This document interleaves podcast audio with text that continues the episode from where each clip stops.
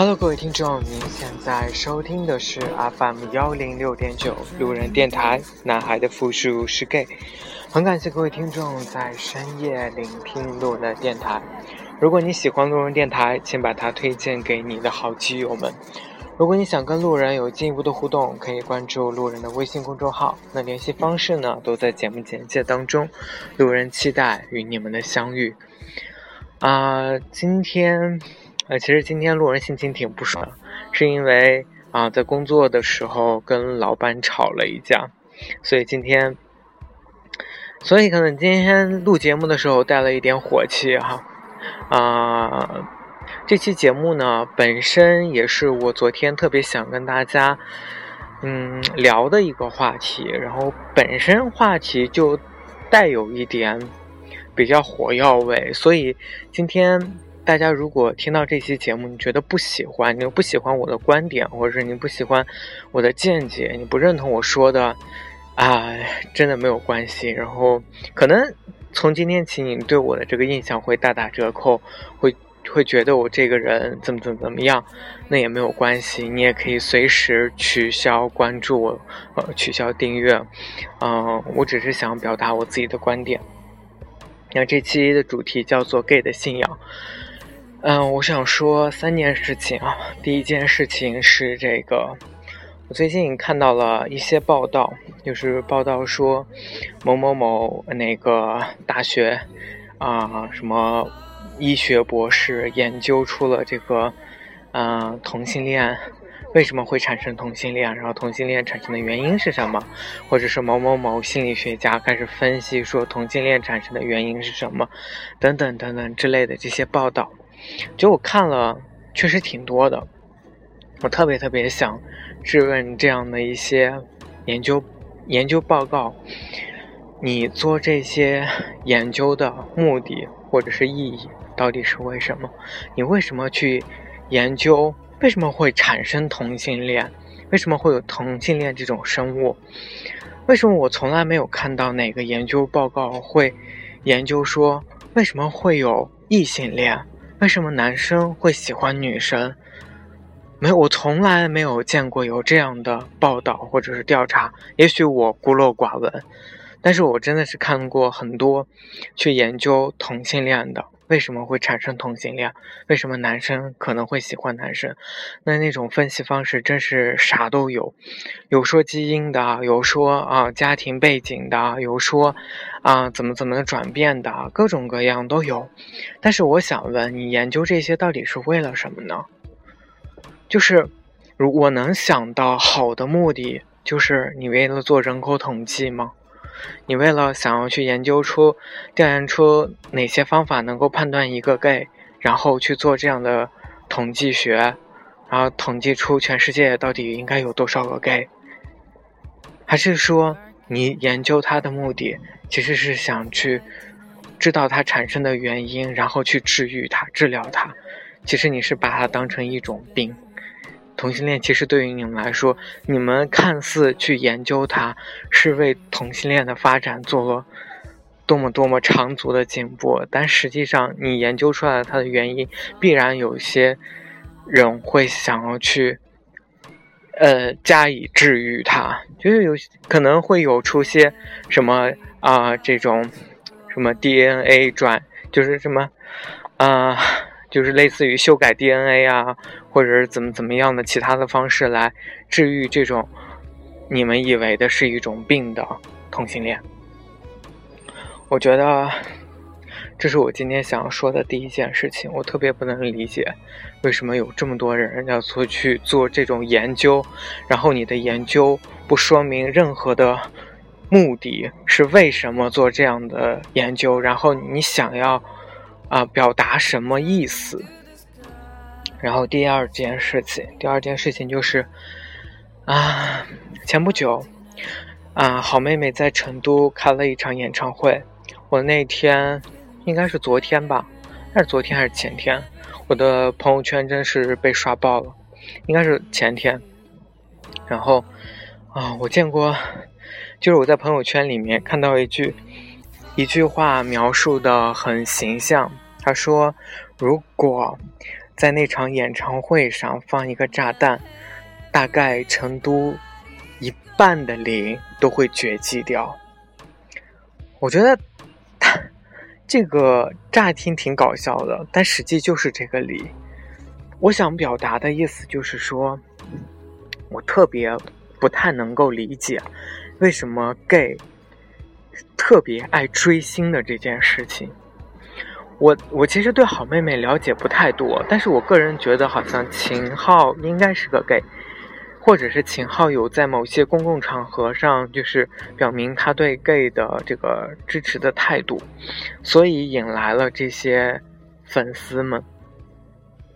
但是我想说，就是有多少人是因为他的歌然后去喜欢这个人，而不是因为他他他的一些。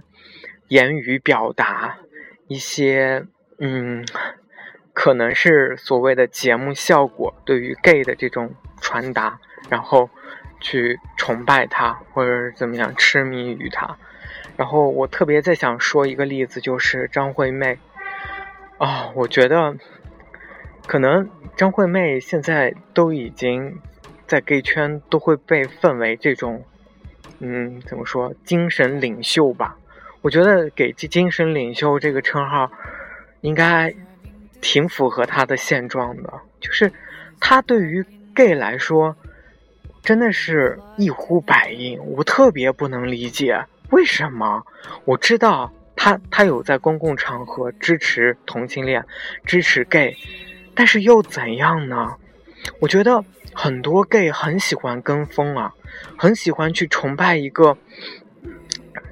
就是明星，一个能够支持同性恋的明星，我觉得你去喜欢他的歌而支持他，我觉得完全没有问题。我也很喜欢他的歌，但是你是因为就是 gay 都喜欢，所以你是你是 gay，所以你要去喜欢，或者是说因为他支持 gay，所以我要去喜欢他。我觉得这是一个挺没有道理的一件事情啊！我为什么这么说呢？大家，大家就是听我电台的，基本上都是 gay 吧？你的好朋友、你的闺蜜，基本上也都是妹子吧？或者你其实，其实有一个挺明显的现象呢，就是 gay 身边的女生真的是很多，而且她的闺蜜大部分都是女生，很少有男生的。就是有男生，他也都是 gay，就是，哎，所以就想说。你你很容易去找到一个女生这样的一个对象，当作为倾诉对象啊？你觉得，其实女生也特别能够理解或者是支持同性恋，为什么？因为事不关己啊。他支持同性恋，他作为一个明星去支持同性恋，他并没有什么坏处啊，反而他获得了好处。可能他本身就是支持同性恋的，这没有错。但是对他来说，影响其实真的不大的，反而他得到了一票非常忠实的粉丝呀。但是实际上，你去看，我们说蔡依林也好，我们说张惠妹也好，她能给 gay 的支持到底有什么呢？就无非就是说加油，勇敢做自己。我觉得这种话对于 gay 来说真是听了无数遍了，可是又有什么用呢？相比相比之下，就是我之前挺也也不说，我之前对蔡康永啊，我没有特别大的感触，因为我本身不是一个特别个人宠，就是不是一个就是呃追追星的一个人。当时我知道他就是。注意到他也是因为《康熙来了》，然后我也知道他是他是 gay 的这个身份。呃，就是我记得他上《奇葩说》的那一期，就那那一期他发表的那个言论，才是让我对他挺有好感的，或者就是让我觉得他是一个特别让 gay 就是怎么说呢，可以算是一个值得去尊敬、去崇拜的一个人。我觉得他说的点啊。我我不知道是不是节目效果，反正我记得他当时是这么说，他说，嗯，曾经有娱乐圈的人向就是向他讨教说要不要出柜，因为本来就是娱乐圈的嘛，所以他其实当时想说就是给对方的建议说不要出柜啊。就我觉得真的出柜这件事情，对于女生来说，她完全没有办法理解；对于张惠妹、对于蔡依林这种人来说，他们没有办法理解出柜对于一个男生意味着什么，因为他们没有办法感同身受啊！他们是妹子呀，他们以后是要找一个汉子去结婚的，但是你不一样啊！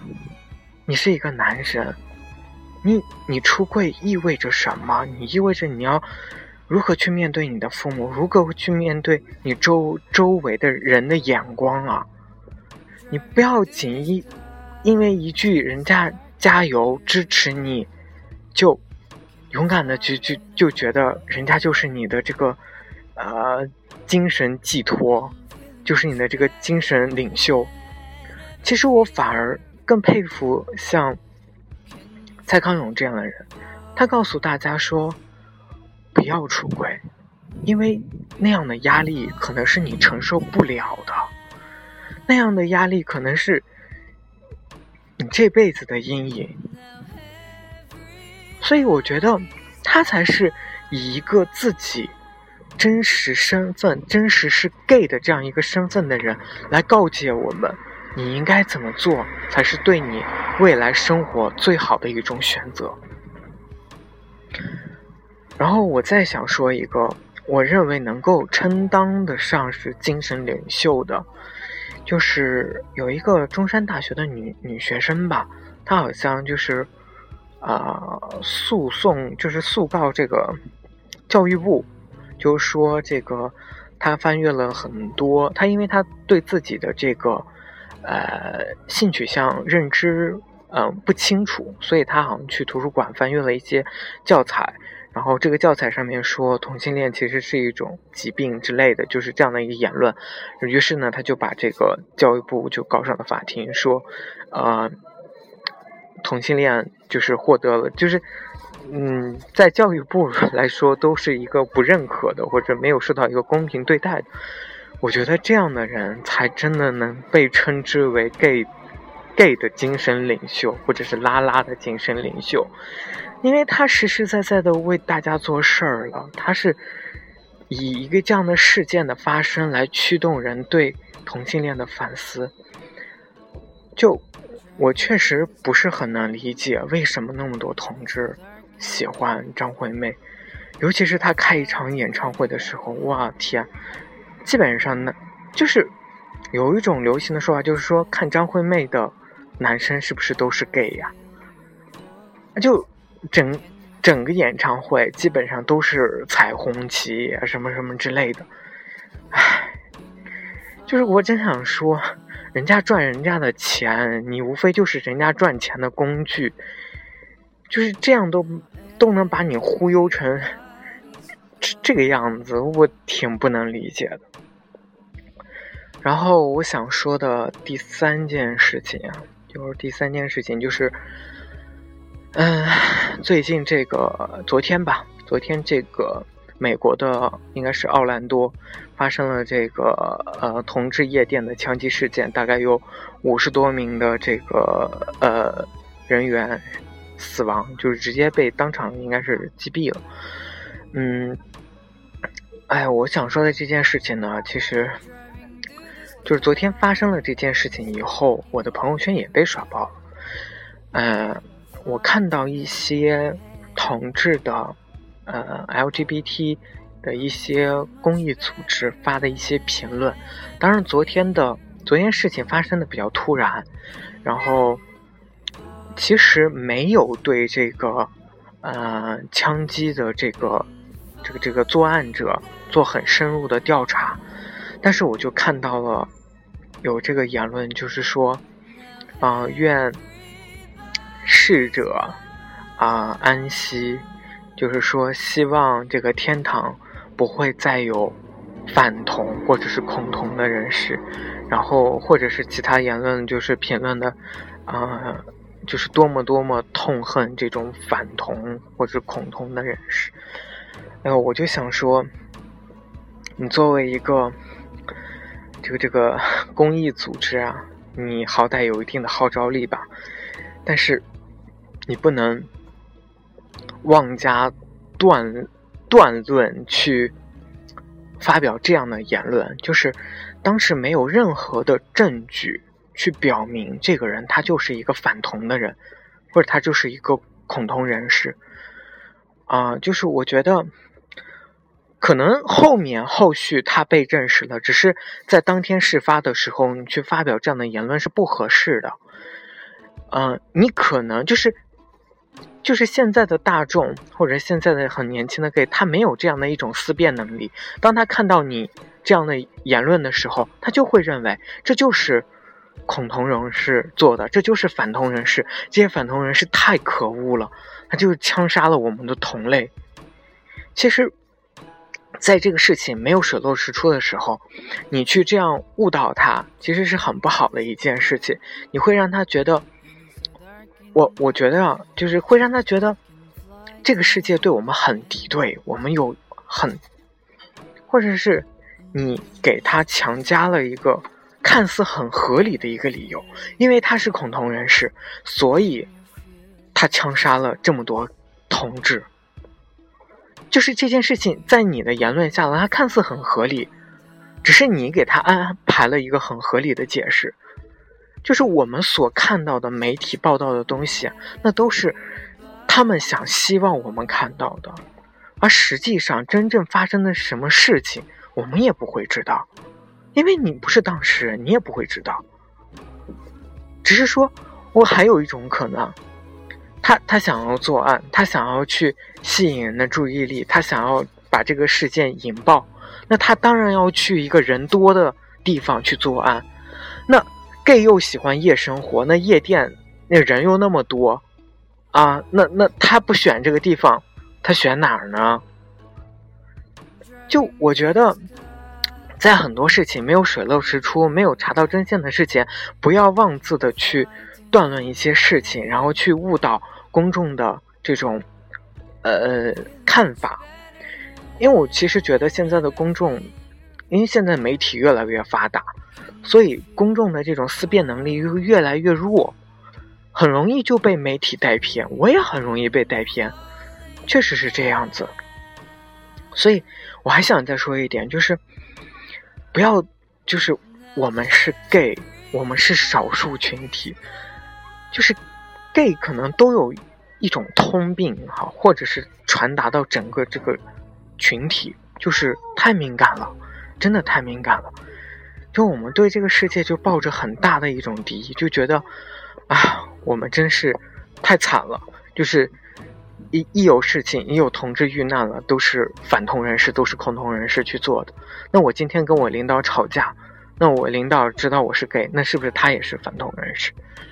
那其实不是这样的道理呀。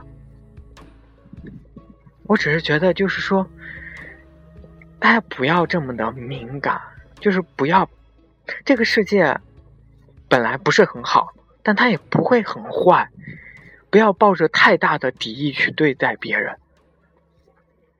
然后，我们就说，确实是有存在这样的反同人士的恐同人士。那我想问，那在 gay 里面，存不存在于这样的一种人？他会去说别人是直男癌。其实 gay 也是很嫌弃直男的，有那么多直男癌，gay 是根本看不上的，天天会挑人家这儿那的毛病的。那其实都是一样啊，既然。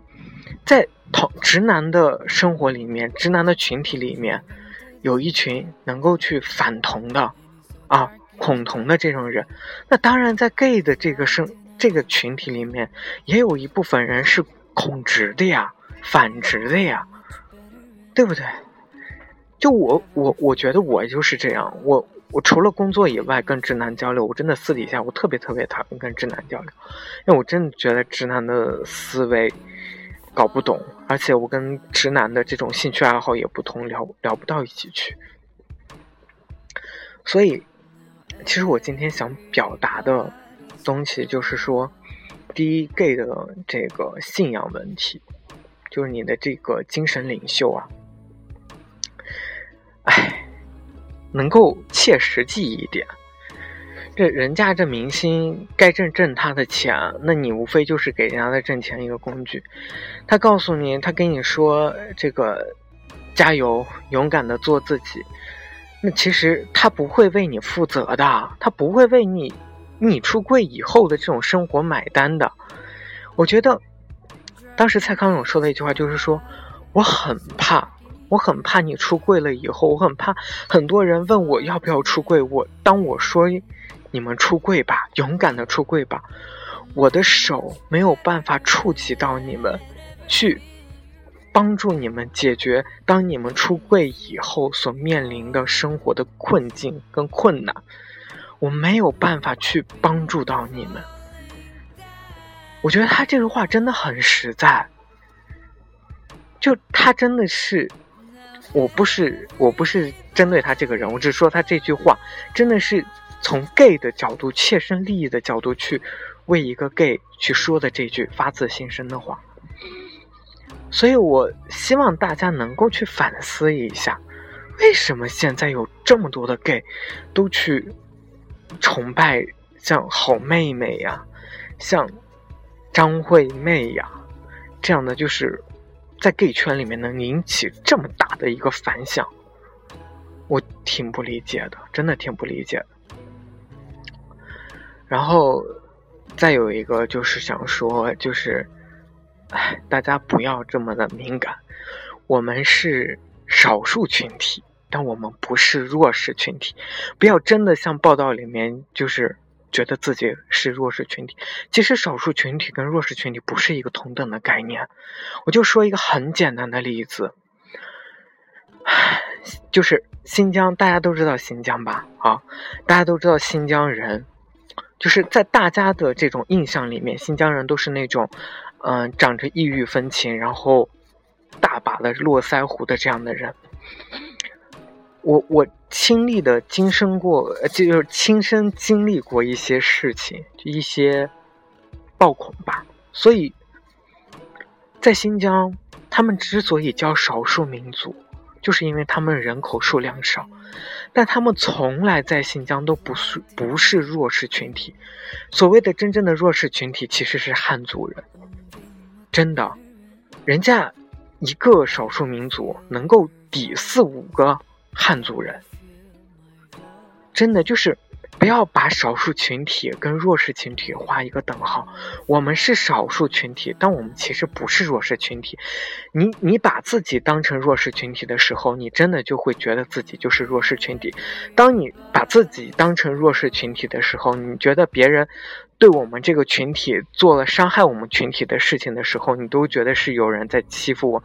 就是，其实不是这样的。然后。我再想说一下，就是我为什么要做这个电台？我我这个人，我我没有多大的志向，我没有，我也没有很想为给我们这个少数群体出人，就是就就要跟你们出头。我真没这样的打算，我也不像那些公益组织的人一样。我有很大的志向，我说我要为 gay 的这个呃权益而斗争，为 gay 的这个什么什么而奋斗。我真没这样的志向，我只是希望说，这是一个能够让大家找到归属的一个地方。我希望，我不知道节目能够录多久。包括最近也有一些听众问我说，为什么节目电台更新的？好像频率越来越慢了，确实是这样。因为我第一是工作的原因，第二是我想去保证一下这个电台节目的质量啊，所以我有些时候真的是绞尽脑汁的再去想一些比较有意义的话题来分享给大家。所以我其实根本没有，其实我也希望有越多越来越多的人来收听我的节目，但是我。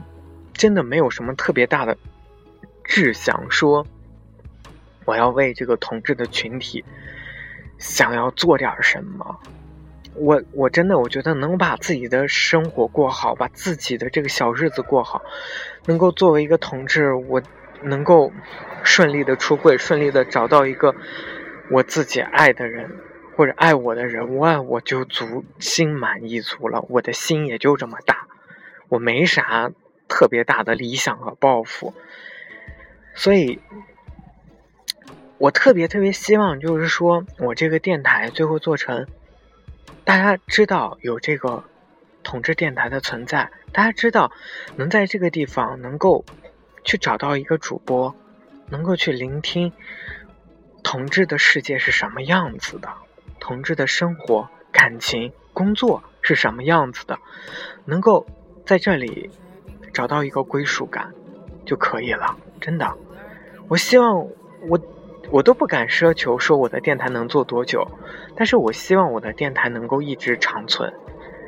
或许几十年以后，当我都不在的时候，我的电台还能在。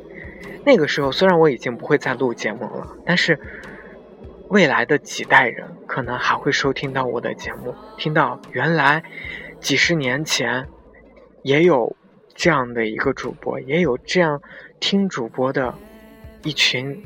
同志们，跟他现在一样，感受着 gay 的喜怒哀乐，身为一个 gay 的一切，这就足够了。对我来说，这对我来说已经是莫大的奢望了。好了，各位听众，那今天的这期节目就录到这里。再次感谢各位听众在深夜聆听路人的电台。啊，我也很好奇，这期节目如果播出去以后，到底还有多少人会选择收听我的电台？好了，晚安吧，各位听众。